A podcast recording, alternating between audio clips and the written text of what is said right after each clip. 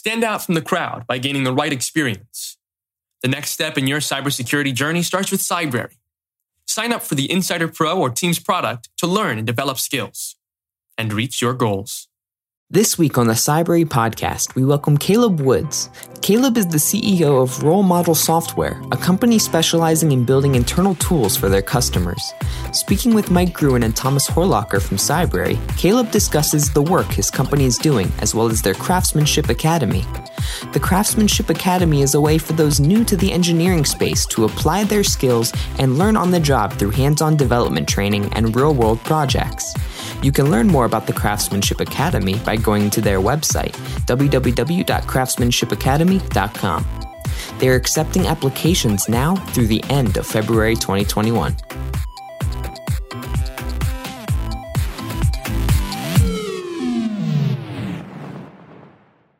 Welcome back, everybody, to the Cybrary podcast. Today, I am speaking with Caleb Woods, the CEO of Role Model Software, um, and with me, as usual, is uh, our VP of Engineering, Mike Gruen, my friend. How you doing, Mike? Doing well, doing well. All right, and Caleb, how are you doing today? Doing great. It's great to be on with you guys.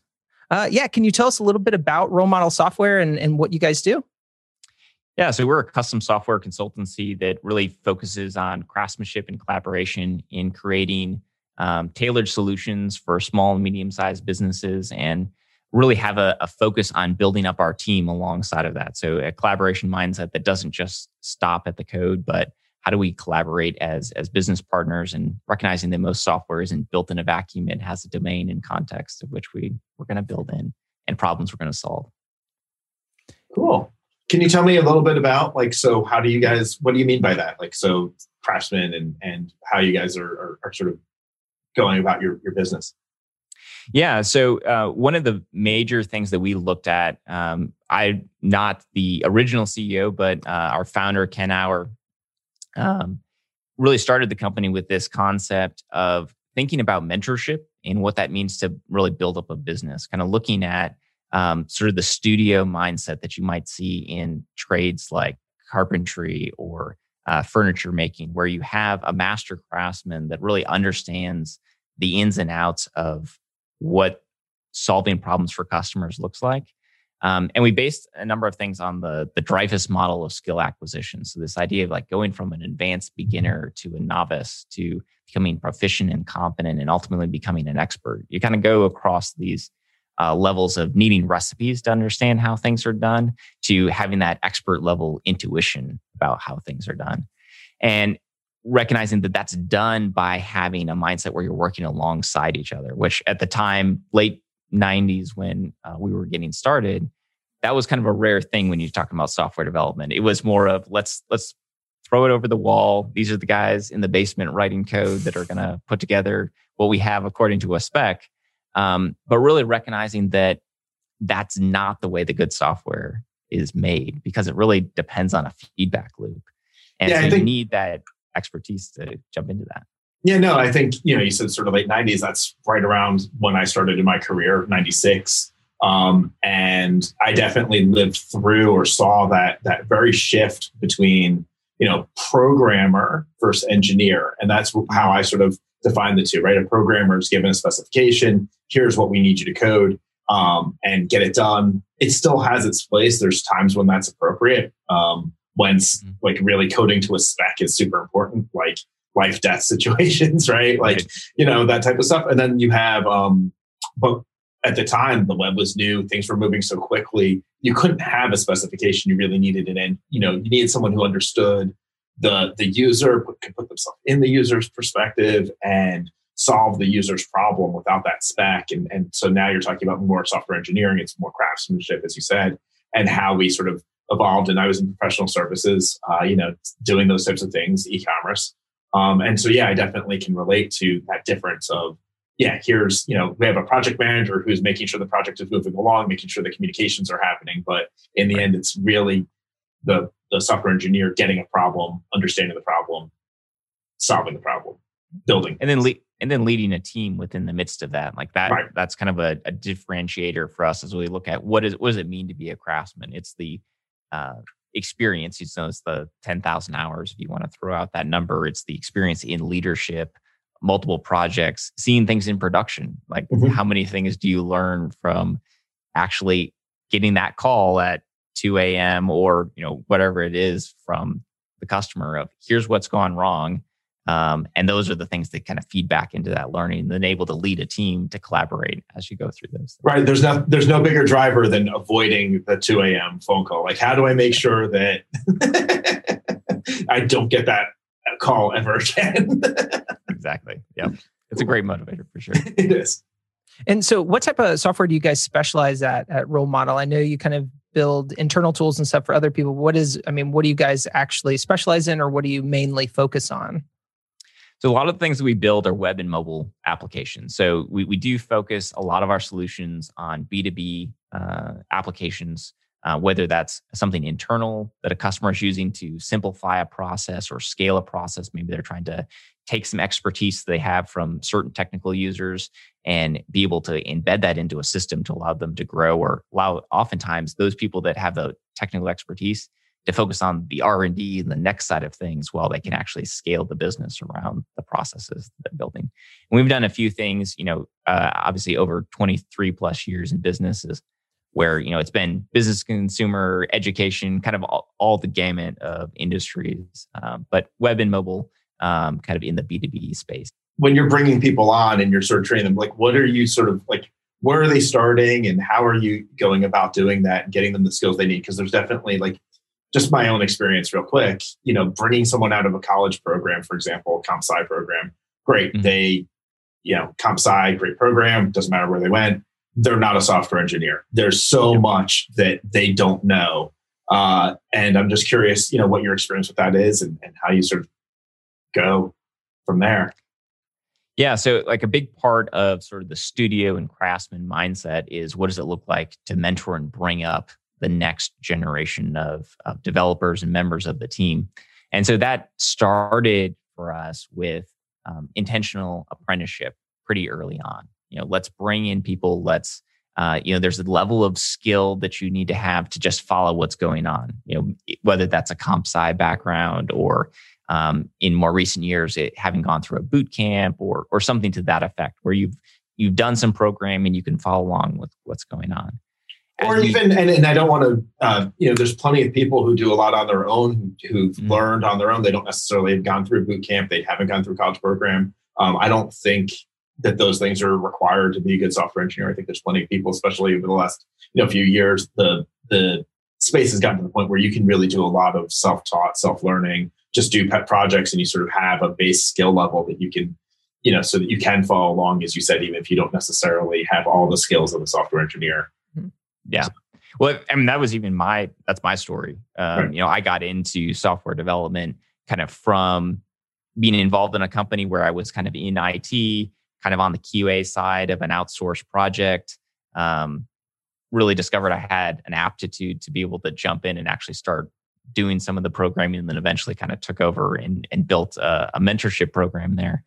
Um, and that's actually kind of that was the connection that led me to, to role model.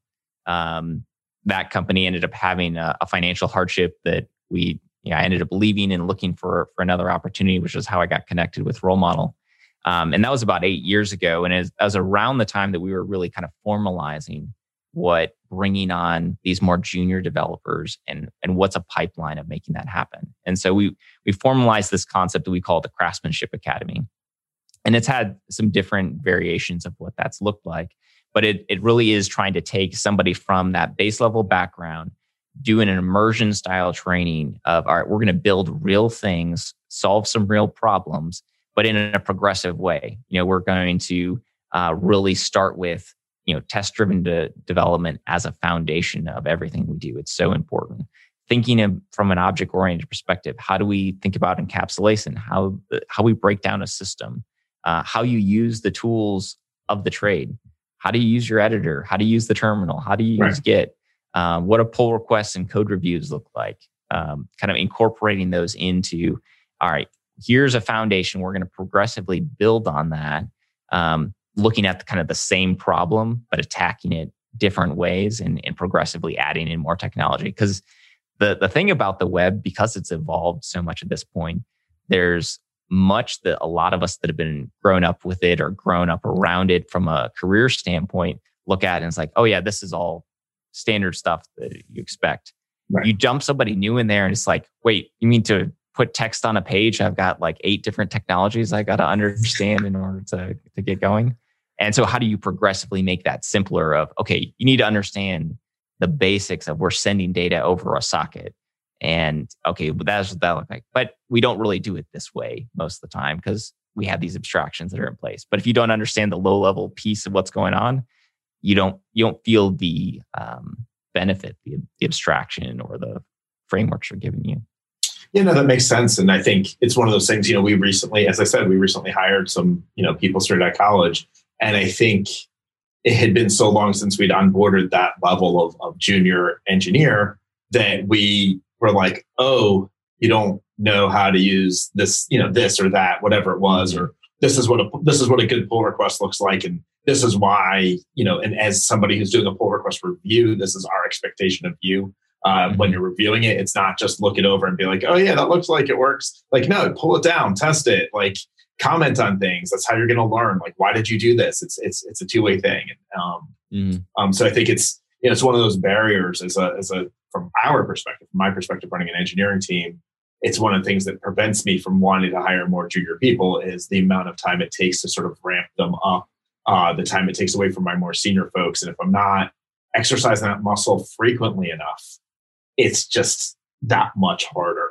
Um, and I'm curious, you know, and it's probably there's maybe if I was in a professional services or space where in a lot of ways my product is my engineers and my engineering talent, um, we'd be more motivated to, to take those risks and take on that that sort of pipeline. Um, I'm just curious, like, is is that what sort of motivates you? Is is the fact that you know that if you can get these people and train them in your way of doing things, that you're you're really creating more business capacity for yourselves. Yeah, it's really it's the long term play. I mean, we look at getting someone to that level of craftsman. Um, if they were coming, if they're coming into the academy, and we've seen this play out now that we've kind of been running cohorts about every year um, through that program. Um, that it's you know five to ten years from the point that they walk in the door to they're at that level, and mm-hmm that sounds like a long time. You know, that is not the the quick way to to build the senior talent on the team. But the foundation that they have is aligned with the way we work. It's aligned with the values that we have of software development, and they're they're growing in the way to collaborate. So they're contributing all along that way. It's not like okay, uh, here you jump in, and we're not really getting value out of the contribution that person can make until you know three or four years in I'm curious, when do you feel like when do you feel like you're getting that sort of contribution from people? I have a number in my head of where I think that would be, and I think people would be surprised. I'm curious where you're sort of seeing it. So we kind of look at it is there's the initial immersion of of two months, and then mm-hmm. we we we put them back into kind of a, an internship apprenticeship. Okay, you've been doing things inside of this bubble.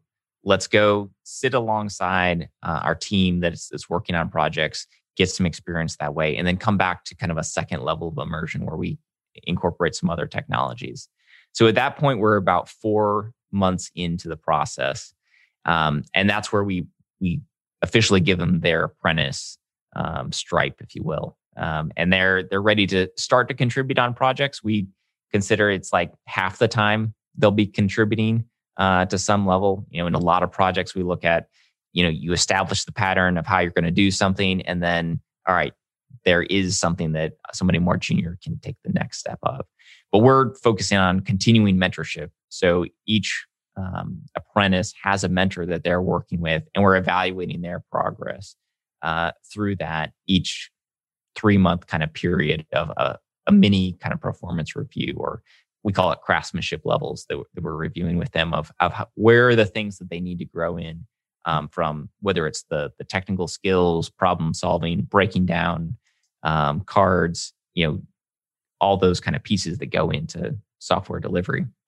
Yeah, and, and I think 90 days sounds about right. I mean, I think sorry to sort of jump in there, but that's 90 days, 120 days seems like about where I'd expect to start getting sort of a return on the investment. They're they're still learning. I'm still investing them, obviously, but that's when you can start really putting them things. So that's it's interesting. I, I, just find it interesting. It sort of aligns with my own like thoughts on you know, just going back in my own career and pulling from from previous experience. So it's it's cool to see that that's still the case.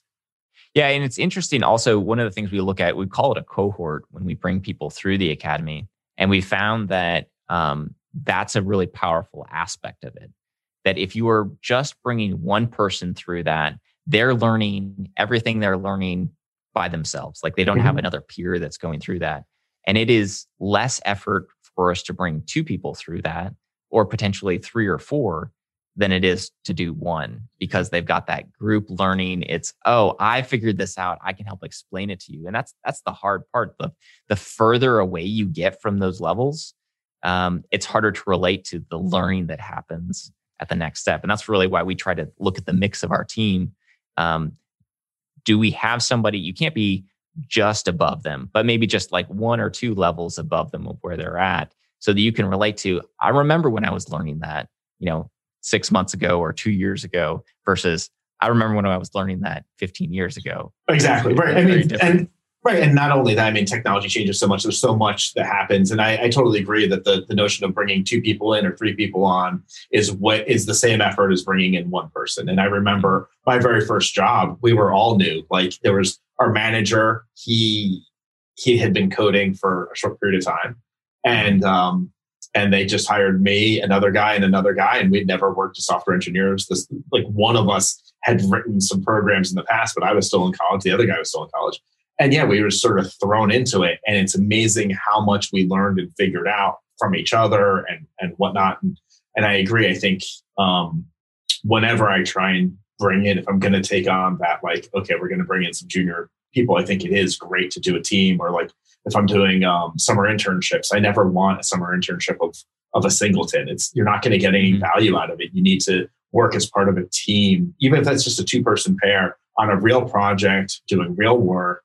That's how you get experience. And yeah, tag them up with somebody who's maybe like a year, maybe two years ahead of them, who, as you said, has that like still has that empathy. I think it's empathy for yeah. what that person's going through. Yeah, yeah and I mean, um, the craftsman i mean jake or caleb when you and me were were speaking before the craftsmanship academy is what really piqued my interest in kind of wanting to to speak with you because i mean i myself um, was hired into a position at the place me and mike used to work i was just kind of our it person to start with that's the skill set that i had um, had mm-hmm. zero dev background or anything i eventually got moved onto our devops team as the most junior DevOps engineer there has probably ever existed.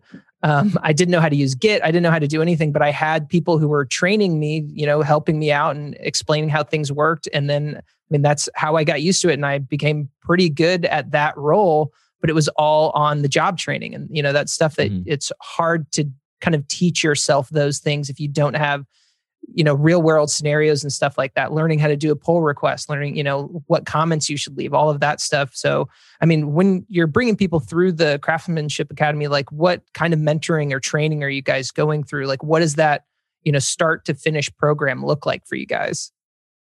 Yeah so like i said at the beginning it's more of an immersion. So it's mm-hmm. like here's the here's the problem set that we're gonna we're gonna look at and we're gonna start with kind of the simplest way we can think about the technology, like writing a CLI with driving it with tests, you know, no communication over the network, introducing the network, introducing HTML and CSS, introducing some of the frameworks we commonly use. But then a big part of it is all the learning that happens after the immersion, um, because it, that's where all the contextual learning comes mm. from. Of okay, I'm trying to figure out how to solve this problem, and I'm stuck now I'm really, you know, after I've banged my head against the wall for, and it doesn't have to be very long. Like that's one of the things I try to tell people early on is don't get stuck for hours. We want to have people um, working co-located when they're at this junior level because that's when the senior person needs to be able to look over and and say, I haven't checked in with you at all in an hour, and you really look like you're stuck, like the, expression on or, your face and all that. Or, or the junior person has that ability to look around the room and be like, okay, the senior that person has their headphones on. Maybe I shouldn't bother them, but the person sitting next to them look, is just shooting the shit with their their buddy. I can go talk to them, and. I think there's a that, that co-location is very important to be able to just have that visual. Like, I'm not interrupting you. Can you help me with this thing? Um, as opposed to, I think when you're totally remote, it's so easy to just sit there and struggle and struggle and not think there's anyone there who can help you get to that next step quickly. At any time there's that barrier, yeah, and it, and it, and it doesn't have to be a big barrier to make you think, you know, sending a Slack message or or reaching out in in some way. It seems like sort of low barrier, but when you're at that level, like you're just I, am trying to prove that I can do this on my own too, right? Right is the other side of it. So, and, and that's where the the explanations kind of come in, you know, and that's the level of teaching that see is such a valuable part of what the rest of our team does. Because now you're not only having to understand what you're learning, but you have to teach somebody else. And there's that teaching that's going on all the time because we have people of those various levels um, solving similar problems together. And I think that teaching is in itself its own version of learning. I think. I've learned more when trying to teach something to someone and from the questions they ask, they, it just sort of causes you to think about things that maybe you haven't thought about. Yeah, they ask really deep questions, usually like why. Right. Like, completely innocent. As, right, right. why is it that way? No. Yeah. Um, because that's the way we all do it. yeah, or yeah, or you you you see the shortcuts that you usually take because you've been doing it for a while, but you're like, ah, you should do it this way instead. so you know, you know, you're not duplicating my mistakes or something like that. And that's the hard part is it, i mean i look at a lot of things from an experiment you know try small things learn from those um, but you've got to have some of that feedback cycle of you know what things worked and didn't. And you know like we talked about kind of production support having things go wrong and you know the iterations of you going through projects is how you get a lot of that that learning. You have to have some of that pain fail mm-hmm. to some extent to see that so don't want to completely isolate that but want to do it with a safety net of okay, yeah, when that doesn't work, you've got somebody that's next to you that can that can bail you out or help you out. Yeah, no, I think failing is, you know, you learn more from your failures than from your successes. And and I think, you know, the best piece of code I ever wrote was whatever the last piece of code I ever wrote was. Uh, and then it hits production, right? you know, whatever. Uh, and you learn so much. And I'm curious, so you were talking a little bit about this sort of the, the process and um, do you guys have any sort of notion of like tracks or anything like that? Because I think there's a very different skill set for, say, a back end engineer than, say, maybe a front end engineer or designer or those types of things. Do you guys, how do you handle that? Yeah, so we we do that a little bit, and we're kind of we're a fairly full stack um, shop. Um, we do have some more depth to a particular JavaScript framework uh, that we build on for things in the, the 3D visualization and construction spaces. Um, so we kind of have a, a, track of here's the, where the teams are and the kinds of projects you're going to be working on. But often from a, a skill set standpoint, it's a lot of the similar kind of things that we want to do because uh, the goal is to end up with you know overlapping skill sets. You know whatever track that you're on. You know if it's more back end focused as a developer or maybe more DevOps focused, there's still an overlap with development. Or if it's more design focused what's the overlap with front end development? Um, and that that does evolve a bit uh, based on the individual you know what are their skill set? And we usually try to pair that up with who their mentor is. So I, I feel like it's really important to have a rotation of mentors as you're we're going through that process so you get a chance to see uh, where others are strong or or have still areas of growth that you might be able to help them in because it's kind of a two-way street in a lot of ways um, but you, that's that's often how we help to steer where people are going.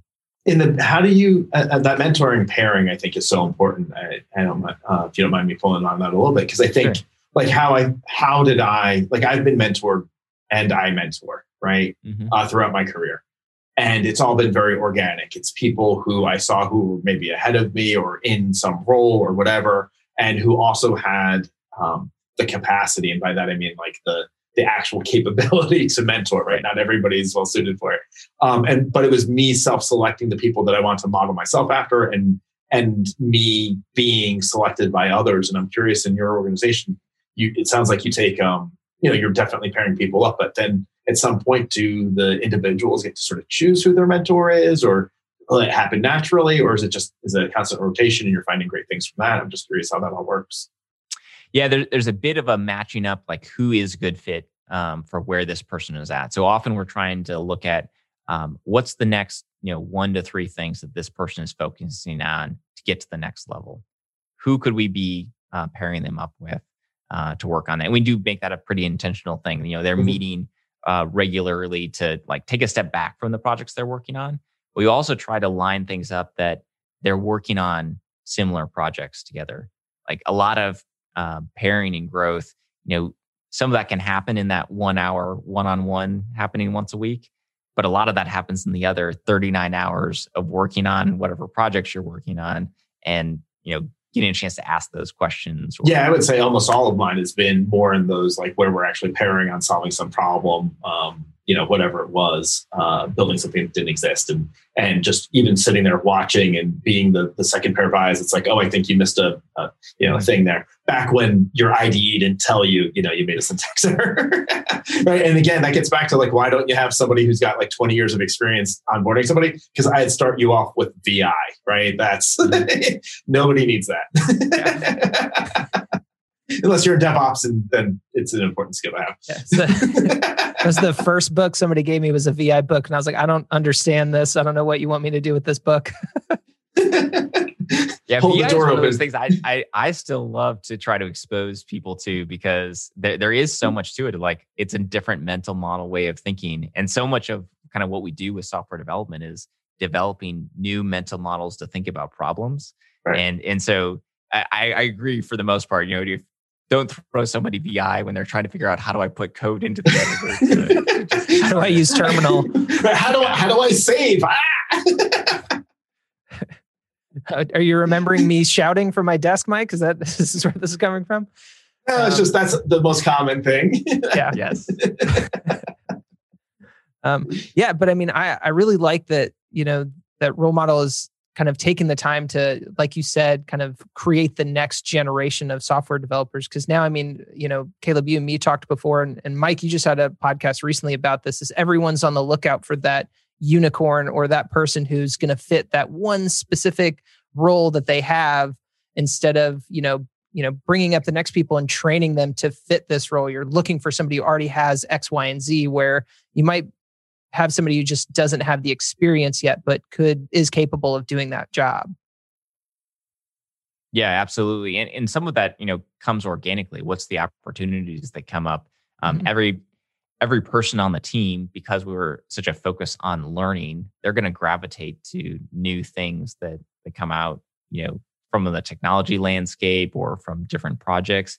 And so, by having a shared foundation as a team, uh, it allows us to even be more flexible in the way we pivot and go after some of those things because okay you have the the understanding of what we're trying to accomplish when we're selecting new tools or new frameworks or, or whatever it is we're, we're looking at mm-hmm. you can now take that when we're evaluating this new technology and bring you know your own curiosity and expertise that is going to grow from that but also be able to integrate it back to the team because it we, we don't have a high turnover as kind of part of that, um, especially as we've gotten to more senior folks. Our average tenure of our craftsmen is uh, nine plus years.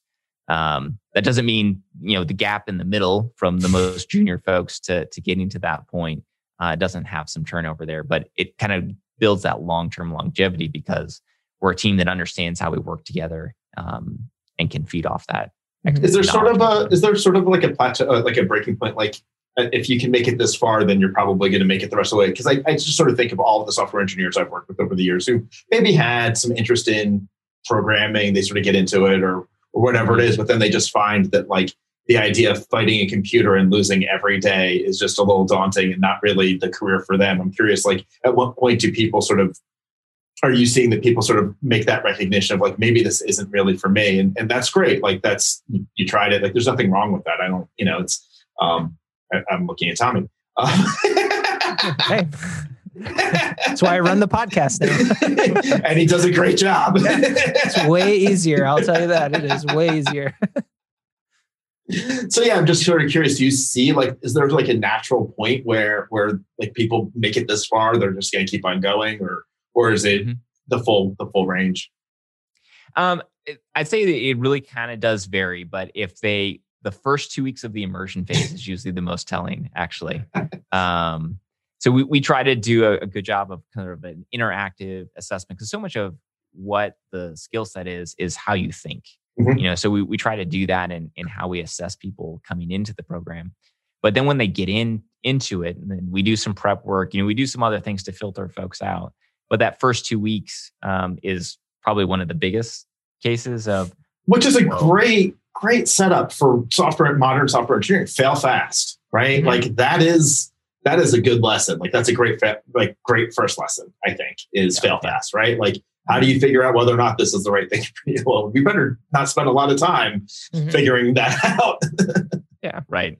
And then then from there i mean there there is some more. So we go through a few different apprentice and residency stages before we give someone their their dev one um, sort of level. And once they get to that level it's usually usually the progression from there mm-hmm. pretty smooth but there's there's different people that realize you know i do want to do more of uh, just staying at this focus or i'm i'm not as interested in mentorship or some of these other things and that's where it becomes okay maybe the culture fit isn't there in the same mm-hmm. way you might still have a software bent or there's been other folks that have kind of come through that level and recognized being involved with software projects is a good fit but they're not a developer. Like they've got right. Mm-hmm. skill set that comes in as more of a, a a PM or on some of the business side or sales engineering. You know, some of those different things that are are still valuable aspects of the team, and we now share a foundation.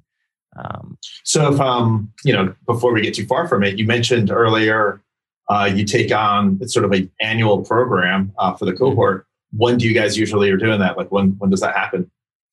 Yeah, so we do that each summer. So we're, we're actually kind of in the throes of that right now of uh, assessing applicants for this summer's cohort. Um, so we're, we're taking um, interesting applicants can go to craftsmanshipacademy.com. Um, we got a lot of information there of kind of like how we run the program, philosophy behind it, um, and then inviting people to apply and um, and check it out. And so then that kicks off uh, the process uh, with some pre work in in the May timeframe, and then we get started with the immersion phase uh, in June. Cool. Now, is that a like uh, remote available or is it on site? I'm guessing.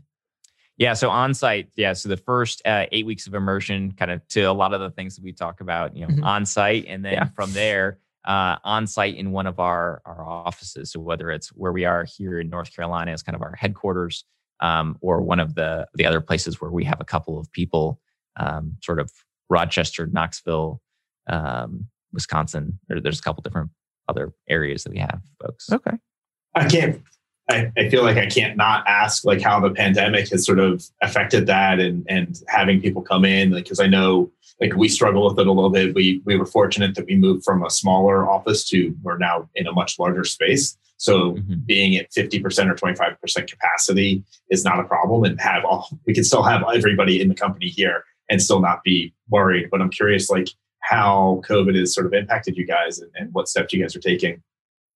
Yeah, for us, you know, we've been a fairly remote first type organization. About five or six years ago, um, we started kind of establishing these craftsman centered locations, which is we had people we really wanted to work with. We value the in person collaboration, but we recognized we couldn't have everybody be in the Raleigh area of North Carolina and continue. There's different life things happening to yeah. say, hey, we want to keep these relationships with these people. They're valuable members of the team. Um, but we don't want to just give up in-person collaboration either. Um, so we what we've tried to do over the years is build around places where we have craftsmen. So it's not just you're just one person, but there's a couple, two, four, you know, kind of up to that level that are working in you know shared co-working space or um, if somebody has a, a setup uh, for that within um, uh, part of their property or something like that to, to do that. Um, and so that's kind of how we've grown some of the remote team. But we've also operated from the fact that you know sometimes we're working on site with clients or you know just various things are are going on. So we operate very much in the fact that we're not in the same building. We just right. really value the opportunity where we can. So in in March when everyone was on stay at home orders, you know, we became the first time we were fully virtual. You know, we did our in per what we normally do for in-person collaboration uh, professional development days we did those fully remote in april um, and then as as things have uh, opened back up uh, kind of across the country we still had a mix you know not trying to force anybody to have to come in the office if they're not comfortable with that um, because we still have a lot of our collaboration that can't happen remotely. And then um, in our space that we do have, um, just setting that up that that people can um, be working together when it makes the most sense. Yeah, I think the fact that it's a smaller group, it's not the full company. It's not like sixty people showing up. It's it's right. four or five people who are the same four or five, and has a very is very very different. It's uh, especially from a footprint from a from a uh, from you know. Uh, you kind of create your own little bubbles, right? Yeah, you know, exactly. These are the right. people that you interact with every day. Um, right. So you know, take the same precautions that anybody would as, as right. far as exposures and things like that. But you're working with the same people on a regular basis. So um, I think the only thing, you know, you mentioned you're taking applications now. Are there any deadlines people should be aware of? Yeah, usually we try to kind of get final applications in so that we can start um, doing um, notifications of acceptance um, by the end of February. So getting applications in at that point so we can kind of do the evaluation process. So um, yeah, if folks are interested, that would be the the time frame. Jump on it now. Uh, you know, we're we're probably just a couple weeks uh, away from that at this point, but mm-hmm. um, that that's the that's the biggest thing there. Okay, cool. so they can find out more information at craftsmanshipacademy.com. Yes. So we said, right. all right. And yeah, so applications now uh, through the end of February. So make sure to get on that if uh, you're interested in joining the Craftsmanship Academy. Um, well, uh, thanks, Caleb, for stopping by. Um, uh, yeah, Mike, as always, yeah. thanks. yeah, thank you, Caleb. It was a, a, great conversation. I really enjoyed speaking with you. Yeah, absolutely. Thanks for having right. me on. Thanks, everybody. Cybrary, the premier cybersecurity skill development platform, is empowering individuals and teams to secure the future of technology. See why 3 million people have already signed up when you visit www.cybrary.it.